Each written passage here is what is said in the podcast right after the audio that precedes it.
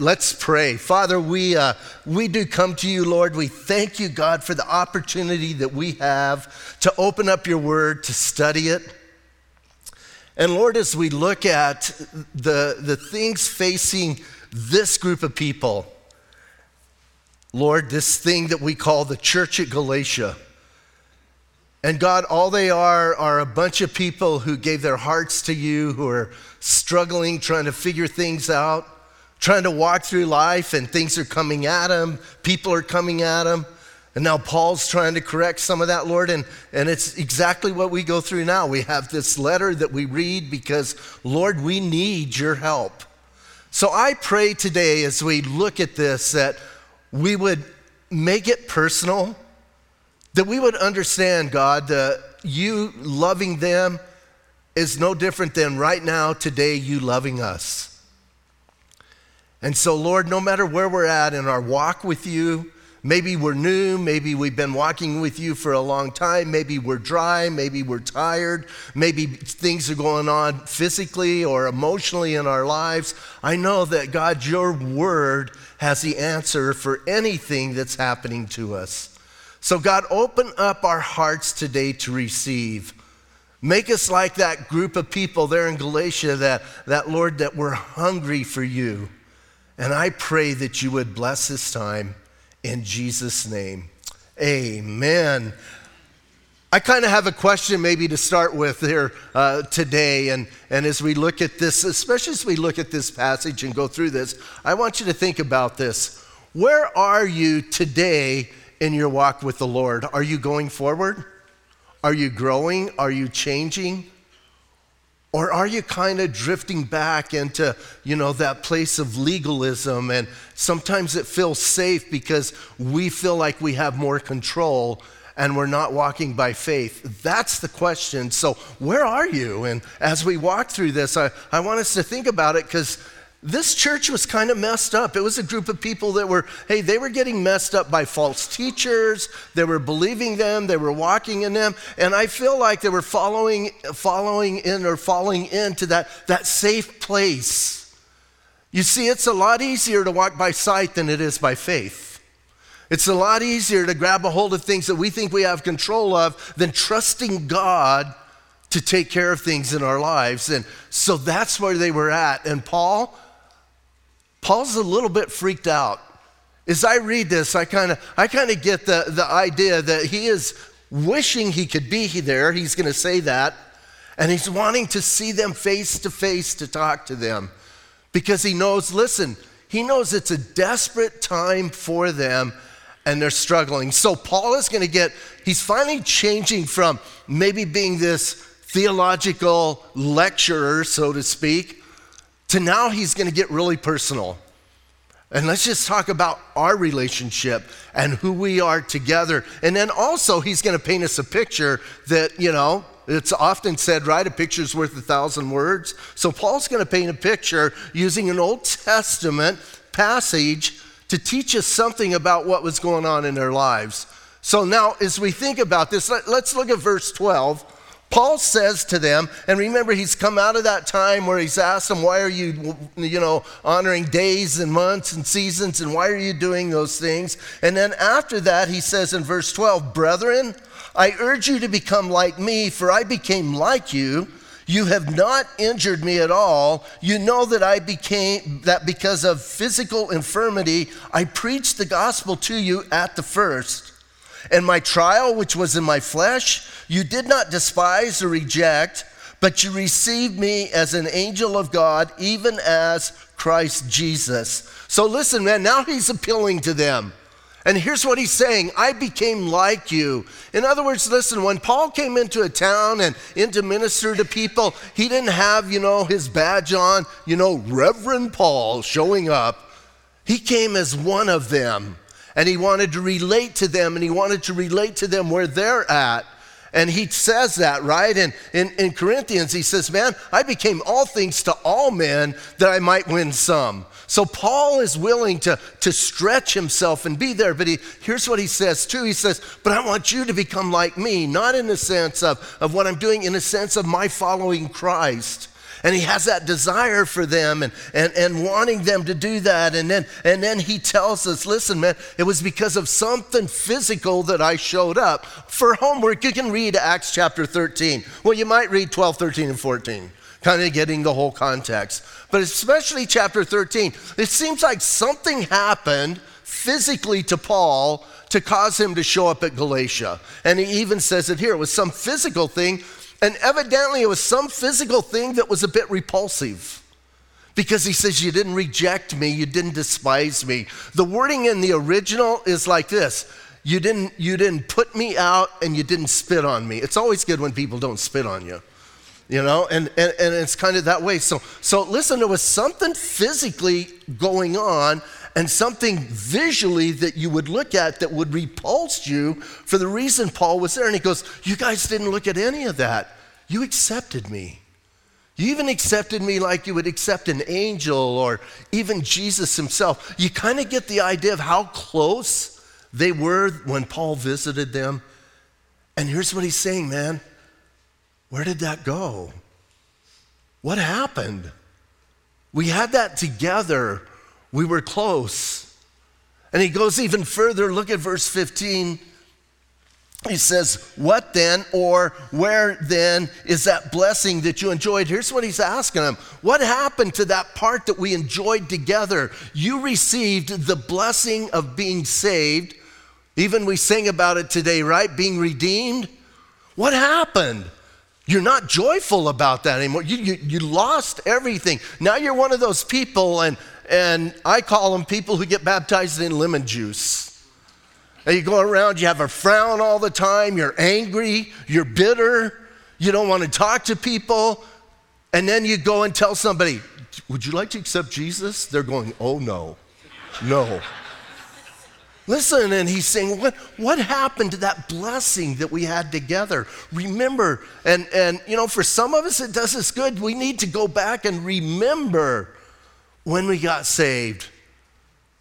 Remember what happened. But here's my prayer that we wouldn't have to just go to that, but we would remember last week when God did something. We would be looking forward in the future to what God is going to do in our lives and as we walk with Him. But these guys have turned into these legalists, and legalists end up kind of being dead people and grumpy people. So, again, verse 15 in the, in the New King James says, What then was the blessing you enjoyed? And again, it's better to say, Where then is that blessing? For he says, For I bear uh, I bear you witness that if possible, you would have plucked out your own eyes and given them to me. Have I therefore become your enemy because I tell you the truth? Now, between 14 and 15, people spend a ton of time trying to figure out what was wrong with Paul. I don't really care. I mean, I love the guy. But I wasn't there. It's not that it's not crucial to us understanding what's going on either in Acts 13 or in Galatians, in, in uh, Galatians uh, 4, 14 and 15. And yet they go on and on. Well, do you think he had some kind of eye disease? Well, maybe he had this. Well, maybe he had malaria. He got malaria real bad and then it affected his body. And then he went up north and he's trying to recover from it. And I'm thinking, that's not the point. The point is, yeah, he did go there with some kind of infirmity. We know that. And then he says, You would have even plucked out your own eyes. Could have that just been a saying that they had? Like sometimes we will say, Man, I would give him my right arm if I could. That doesn't mean that the right arm's bad. It means we care that deeply for them, right? So, hey, he could have had eye disease, but again, I don't care. And I know some of you are going, but at the end of the letter, he says, look what large letters I use. Again, I don't think that, uh, so what? He goes, listen, listen to the heart. You guys love me so much, there was nothing that you would stop at to help me and to be with me when I was there. Now you kind of get what's going on. You didn't reject me, you didn't spit on me. As a matter of fact, you accepted me and you accepted me so well that you would give anything for me.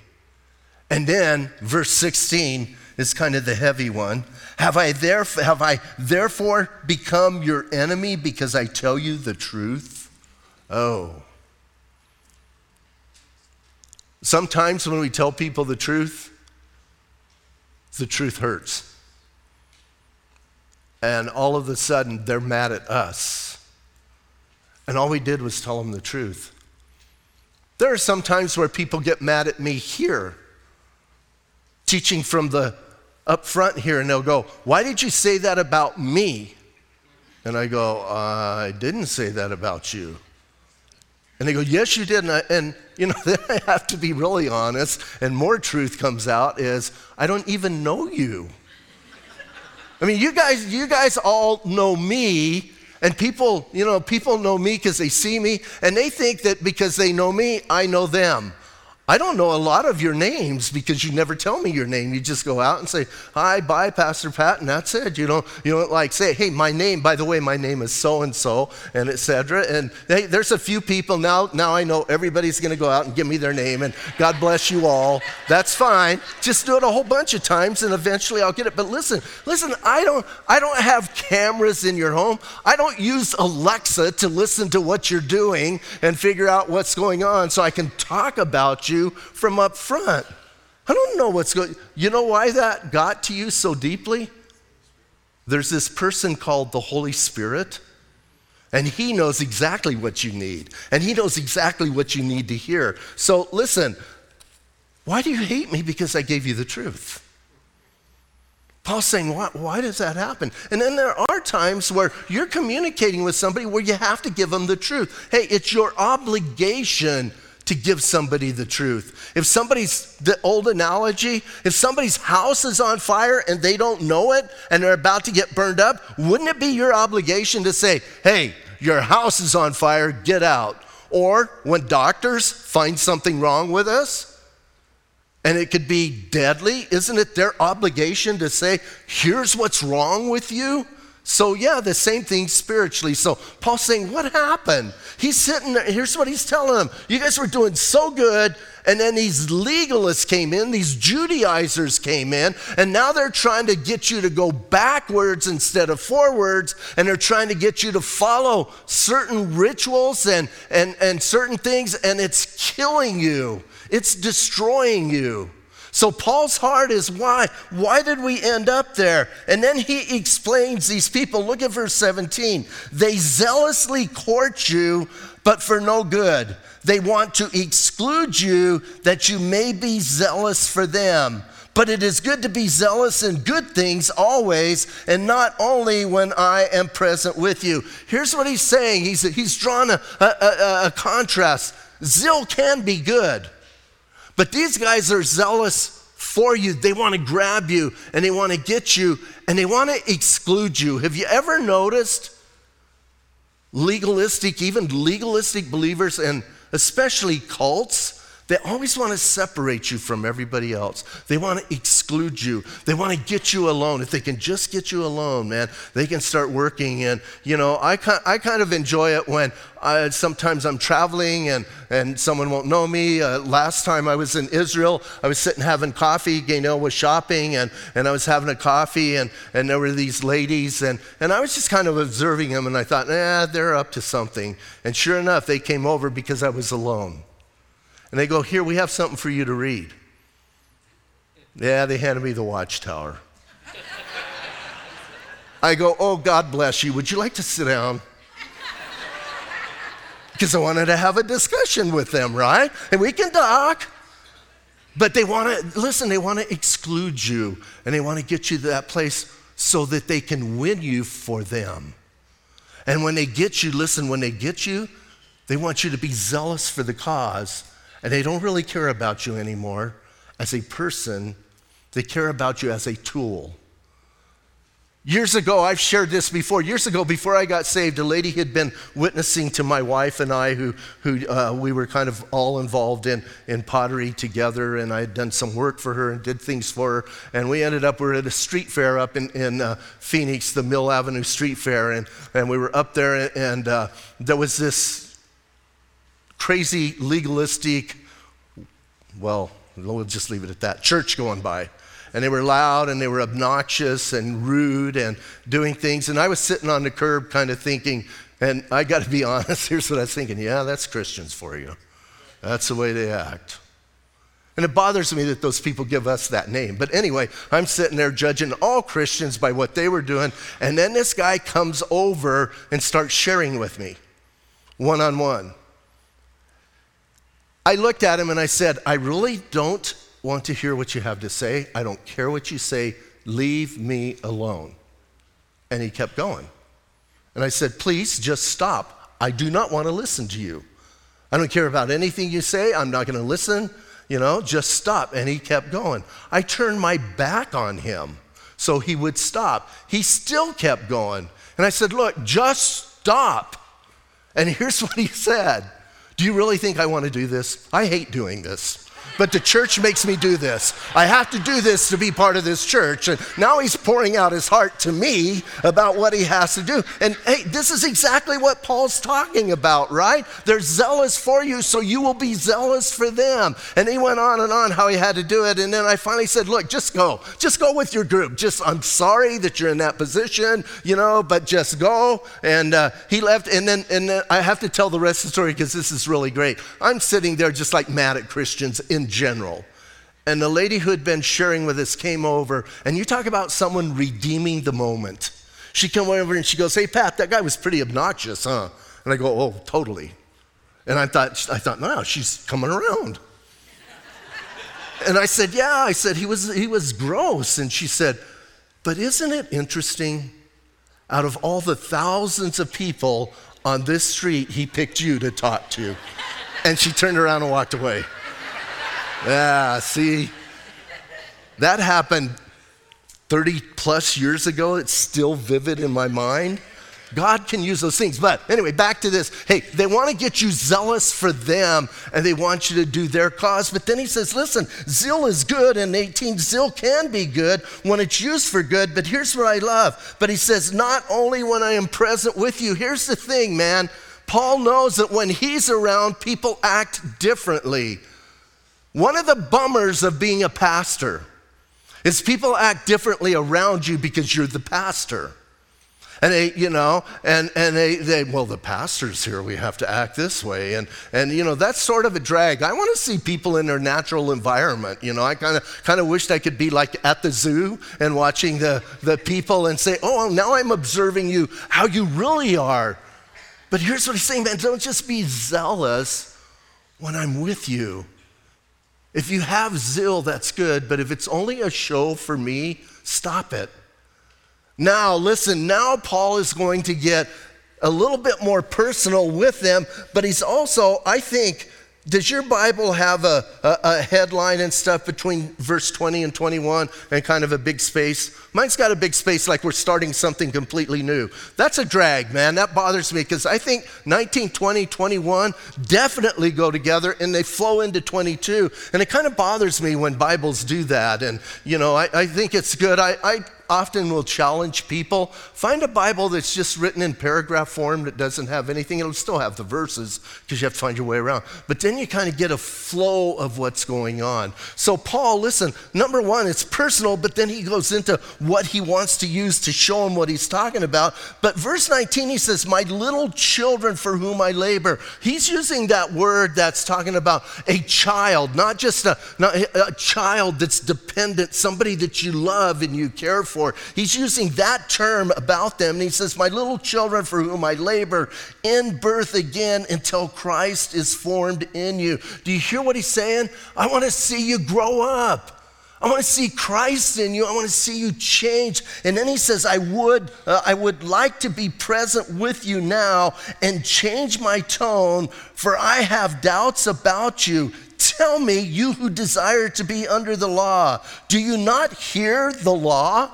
Listen what he's saying, man. I want to be there because writing this, I think all of us know, or at least we should know, when somebody writes you something, it can be way misunderstood because you don't have you don't have their facial expressions, you don't have any of that. You just have it written.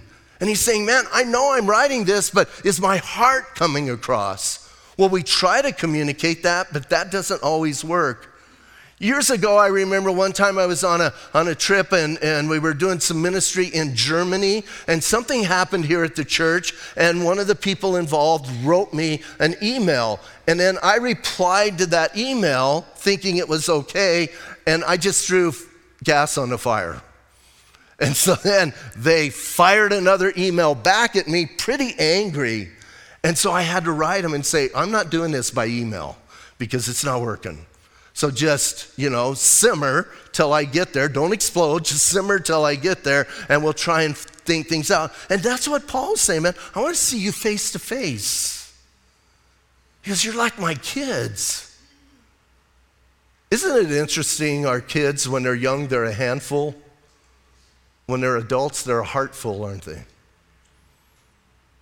We carry them in our hearts and care for them. And that's what Paul's saying, man. I just care for you guys. And I wished I could be there. And then he says, You guys who want to be under the law, here's what I love. You want to be under the law?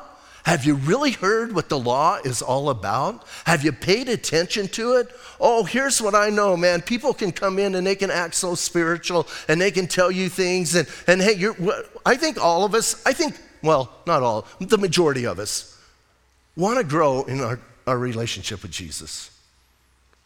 We want to grow. We want to, we want to mature. We want to see God do things. And sometimes people can come in and they're so spiritual. They have this air about them.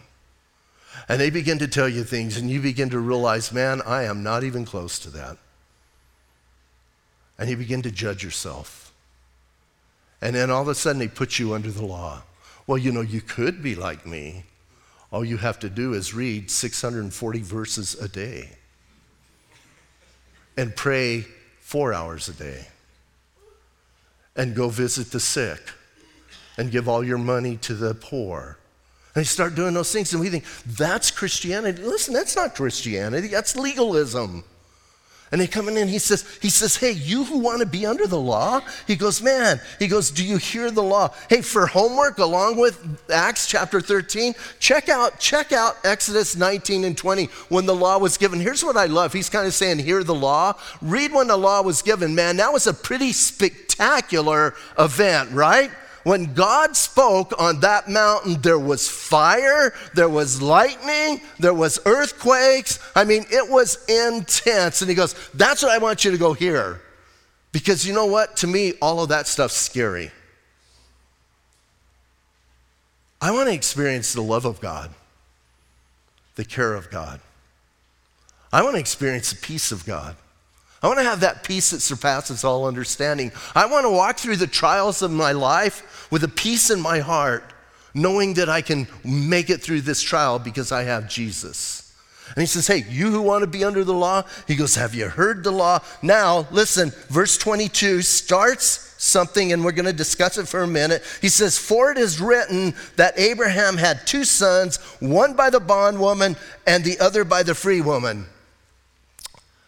So from here on, Paul is going to do something that is not always beneficial to do, but it's okay for Paul to do it because he's inspired of God by the Holy Spirit to do what he's doing. He's going to allegorize some chapters out of Genesis.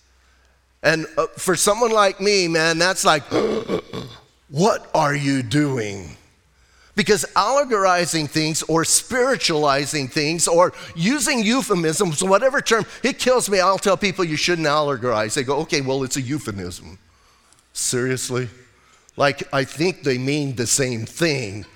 Well, it's a symbol. Okay, let's just keep going. Use as many different words as you can to say the same thing. And you're, hey, it is dangerous. Listen carefully. It is dangerous to do that.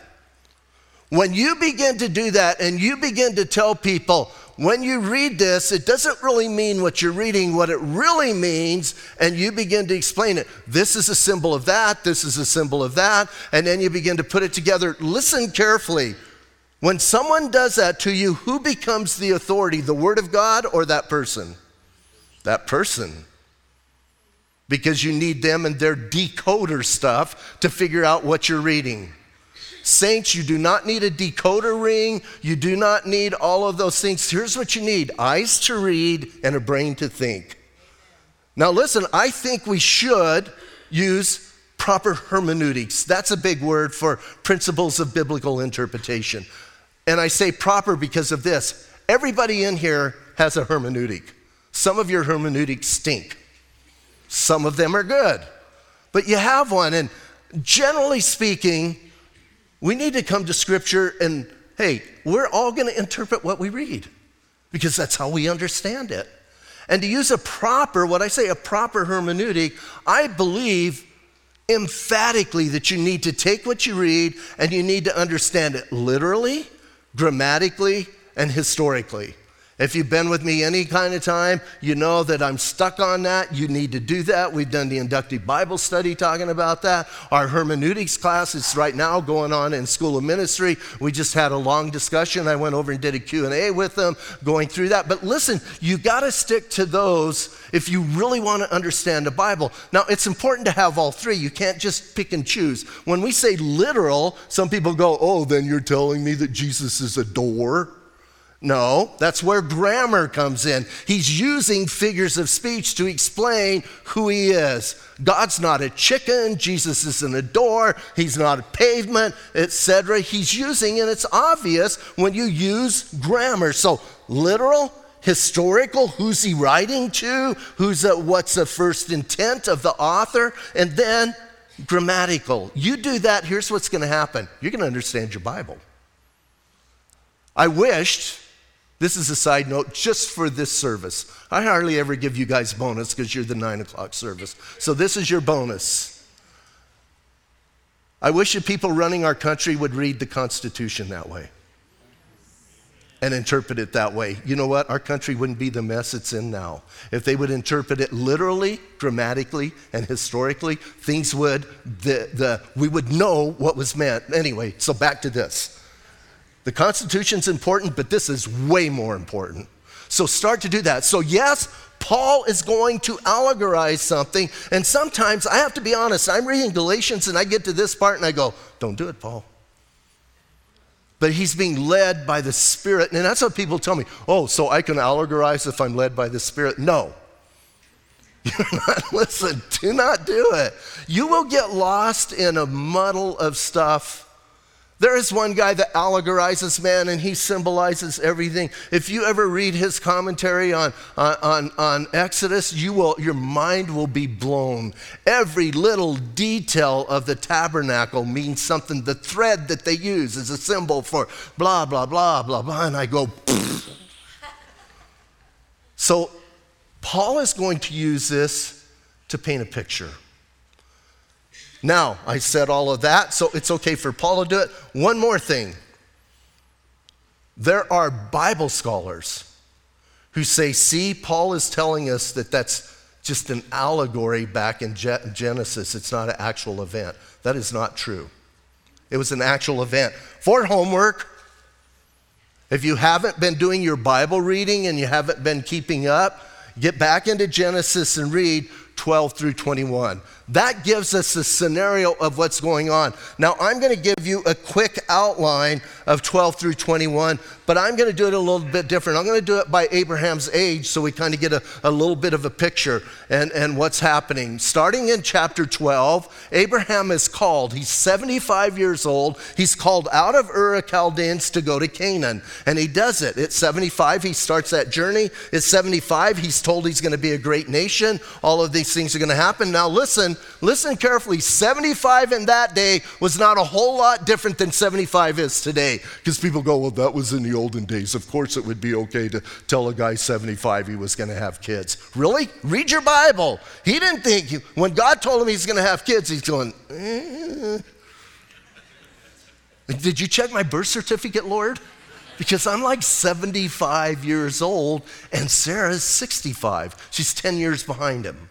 So anyway, so he's told that. That's in that's as he's 75. At 86, so he goes to the land of Canaan. Things happen. He goes down to Egypt. Remember, hangs out at Egypt. Says this is my sister. Pharaoh finds out it's not. Pharaoh gives him all kinds of stuff. He gives him donkeys and gold and food and slaves. One of those slaves names Hagar. So they come back and Abraham and Sarah are hanging out. He's 86 years old. Here's what Sarah says to him. This is Pat's translation Dude, you're old. and I'm old. And this is not going to happen. I know what God promised, but this is not going to happen. So here's what you need to do you need to have a child with Hagar. The first, maybe, case of surrogacy, right? You need to have a child with Hagar. We'll call him the promise, and you will take care of it that way. So at 86, he has a child with Hagar. His name's Ishmael and they think everything's okay until he turns. The next event is when he's 99, 13 years later. He's 99. God shows up and he goes, Hey, Abe, how's it going? And God says, Hey, it's pretty good. I got a kid. And the Lord says, That's not the son of the promise. I made you a promise. And I told you you would have a son with Sarah. So, guess what? You're going to have a son with Sarah. That's again my translation, right? Read it, it's great. And so, so they have a son. At 103, when that son is being weaned, they would celebrate in their culture the weaning of a child. And as he's being weaned, Ishmael, who is now 17, makes fun of that kid and hassles him. And Sarah comes undone. Mama Bear got mad. And here's what she said You get rid of that woman, and you get rid of that boy, and you get them out of our house. Now, when I read that, I get heartbroken for Hagar and Ishmael. And even Abraham turns to God and he goes, Do what Sarah said. Send them away. Send them away to never come back. They're never to be part of your family again. So that's the story. That's what happens. That's a reality that really took place. Now, Paul is going to take that and he's going to say, let's look at that in the condition that you Galatians are in right now, and let's kind of apply that and allegorize it a little bit, use some symbols from that for our life. So I'm not going to spend a lot of time on the details because I think it's kind of self speaking and it's late. So back to 23, or back to, uh, back to 22, and then we'll flow into it. He says, For it is written that Abraham had two sons, one by the bondwoman, the other by the free woman. But he who was of the bondwoman was born according to the flesh, and he of the, uh, of the free woman was the promise. Remember, we just talked about that. Whenever you work God's plan out in the flesh, you're going to have problems. You're going to have issues. Things are going to happen and they're not going to be good. That's what happened. You worked it out. And when he says he's the, he's the son of the flesh, he doesn't mean flesh and blood. He means of the workings, your own workings, and not following and trusting God. So he's the son. And then you have the promise. You have the son of the promise, which, verse 24, which things are symbolic. Now he's going to give us a symbolism. For these are the two covenants. The one from Mount Sinai, which gives birth to bondage, is Hagar, which is Hagar. For this Hagar is Mount Sinai in Arabia and corresponds to the Jerusalem which now is and is in bondage with her children. So here's what he's saying think about it. She was a slave, and she will always be a slave because she was born a slave in their culture. That's what's going on. Her son is a slave. It's talking about bondage, and all of that represents you going into bondage, which he says represents the law given at Mount Sinai. And he says, You guys need to think about it. And then he goes a little bit further and he goes, That's Jerusalem today. Remember, he's writing to people who are away from there, who are in Asia Minor, these Galatian churches. He goes, That's what's going on in Jerusalem right now. And then he says, here's what I love, verse 26 But the Jerusalem above is free, which is the mother of all, of us all. Now, here's what I think. Even just reading it, he takes a long time to explain the bondage, and then he goes really quick into the Jerusalem above is free, which is of us all. Which one do you want? Now, doesn't that sound much more pleasant? I'm voting for free. I don't want to be in bondage.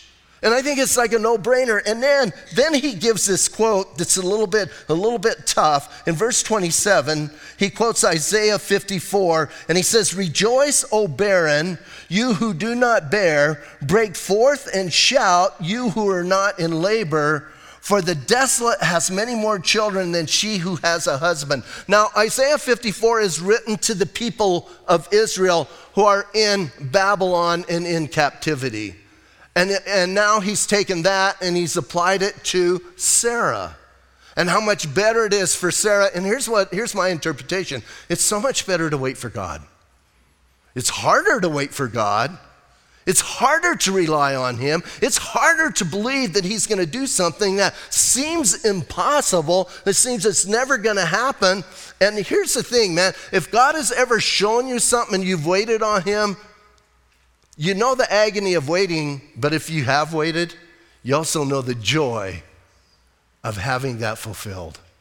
I think in my own life, just waiting and, and on things that God has put in front of me and watching Him fulfill them. And hey, it, for me especially, I have no patience. It's agonizing to wait. But He's saying, hey, you wait. Now, verse 28, now we, brethren, are, are uh, we, brethren, as Isaac was, are children of the promise. Woo! Does that get good? Hey, remember, he's talked about the promise before that Jesus was the seed promise. And he says, But as he who was born according to the flesh, again, that one who worked in man's own ideas and man's ways, of him who was born of the flesh, then persecuted him who was born according to the Spirit, even so it is now. Now, listen, he's bringing it home. Here's what he's saying Isaac persecute, I'm sorry, Ishmael persecuted Isaac when he was a little guy. And he goes, You know what? That's going on right now, right in your presence. Saints, our greatest enemy is not the world,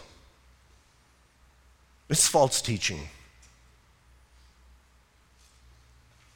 Religious people hate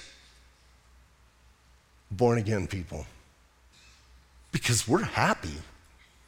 We have joy, and they're miserable, and they don't like us, and they're going to persecute us. They're going to, hey, check it out. Look at church history. Look at even today. Who are the people that give you the most flack? Think about the people that give you the most flack. I think the world, the world just goes like this I ain't even listening to you. But the religious people, oh, you got it wrong, dude. You need to read blah, blah, blah, blah, blah, blah. You need to go on this YouTube. You need to look at this. You need to do this. And you need to do that. And I say, no, I don't. So listen, man, he says, just like that. And then he says, this gets kind of heavy, verse 30. We finally can kind of understand what goes on in Genesis chapter 21. He says, Nevertheless, what does the scripture say? Cast out the bondwoman and her son, for the son of the bondwoman shall not be heir with the son of the free woman. So then, brethren, we are not children of the bondwoman, but of the free. Here's what he says Why did God separate them? Because I have to be honest. I even taught this one time at a conference and, and thinking about how horrible to send Hagar and Ishmael out and just say, Go, get out of here. But if you don't do that, you're going to have struggles and fights your entire Christian life. You see, we have this thing called the flesh that we have to battle against. And our flesh wants to do things legalistically. It wants to draw us in that way. And we have to battle. Later on in Galatians, he's going to say, the flesh battles against the spirit, and the spirit battles against the flesh. That's a fact. But if you don't cast out the bondwoman and her son, oh, you're probably going to lose the battle. You're going to get mulled over. And you need to understand listen, it's not God being mean, it's not God not caring, it's God caring deeply for us, saying, You need to take care of this in your life. And so, saints, all of us have a little bit of Hagar and Ishmael in here, and we need to fight it. And the best way to fight it, number one, is to be aware of it. And quit saying, Not me, because yes, you and fight it and be aware of it and come against it. Now, wrapping this up, I do want to talk a little bit about. Uh, I did some kind of some comparisons, and, and I'm going to use the term live church and dead church to represent a church that's walking in grace and a church that's all legalistic. Because I came out of the legalistic thing, so I, I you know, I kind of have, I, I kind of feel this is very accurate. But I want, I want to compare, and I want us to think about it, and even think about, you know, things that we're involved in. So he says, so I say, live churches are constantly changing, dead churches don't have to. Live churches have lots of noisy people. Thank you. Someone wanted to say amen, but they got scared. Hey, I love that, man. It was a hey. Okay, thank you. so, anyway, live churches have lots of noisy people. Dead churches are really quiet. Live churches are constantly improving uh, for the future. Dead churches worship their past. Live churches move out by faith. Dead churches operate totally by human sight. Live churches focus on people. Dead churches focus on programs. Live churches are filled with givers. Dead churches are filled with tippers. Live churches dream great dreams of God, dead churches relive nightmares. Live churches don't have can't in their dictionary, dead churches have nothing but can't. Live churches evangelize, dead churches fossilize. Think about that in your life. Now listen, I don't want you, I don't want you leaving here today and you know going around like and, and like getting on other people and other people's churches. I want you to kind of compare those to your heart. Is your heart a little noisy or is it just super quiet? Are you getting hard, hardening of the arteries spiritually? Getting a little fossilized, hard to move? Or, man, are you excited about what's going on? So, hey, here's what Paul's saying ultimately.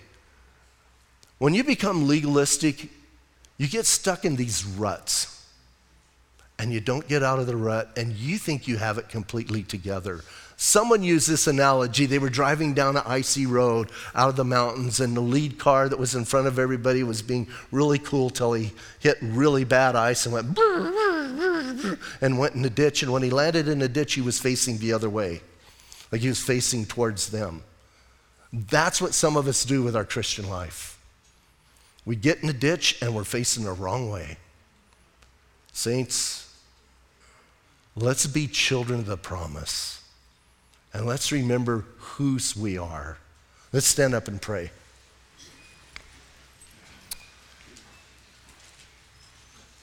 Father, I do thank you for the challenge in your word. And, and I thank you, God, that as we, as we read this, and, and Lord, even, even as we might just stop and meditate on it, God, work in our hearts.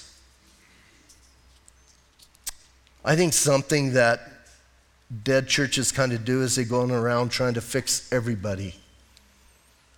Live churches, and they're just welcome everybody. So, Lord, I pray that we wouldn't use what we've heard today to hammer somebody, but we would use what we heard today to hammer the hardness in our own lives and hearts. And we would break down those barriers and anything that might come between us and you, Lord. Thank you, God, for this church that kind of started messing up early on. And we could have this letter to read to correct our course, to get us out of that ditch and turn back around going the right way for you, God, that we could honor you and represent you. And I'm going to ask you to stay in the attitude of prayer for a couple more minutes. And if you are here today, and you've never asked God, you've never let God know, number one, that you know you're a sinner and that you're sorry for your sin, and you've never asked Him specifically for you, for Him to forgive your sins, today is the day to do it. You're not here by mistake. And you know what? I don't care if you've come to this church for, you know, 25 years. If you know you need to do it, you need to do it. Call on the name of the Lord, the Bible says, and you will be saved. And by that, number one, you got to admit to him that you know you're a sinner, not so that God knows. He, you need to know you know you're a sinner. You need to be sorry for your sin, and then you need to ask him forgiveness. The bad news your sin cost you everything. The good news is Jesus Christ paid everything, and now he offers you that receipt. He's holding it out to you, so accept it today. So I'm going to lead you in a prayer. You can say it out loud, you can say it silently. If you're watching online, hey, just join in. If God is calling you, you can pray from there. If you're backslidden, join in. Come home, come back to Jesus. He loves you and He wants you home. So you can say it out loud, you can say it silently. Volume doesn't matter. What matters is the sincerity of your heart. You need to be sincere. Jesus, today I confess to you that I am a sinner. I'm sorry that I sinned against you. And today, I'm asking you to forgive me. Jesus, thank you for dying for my sin. Thank you for your forgiveness. And right now, I'm asking you to come into my heart and change me. Jesus, I want you to come into my life and guide me. Today, I'm asking you to be my Lord and my Savior.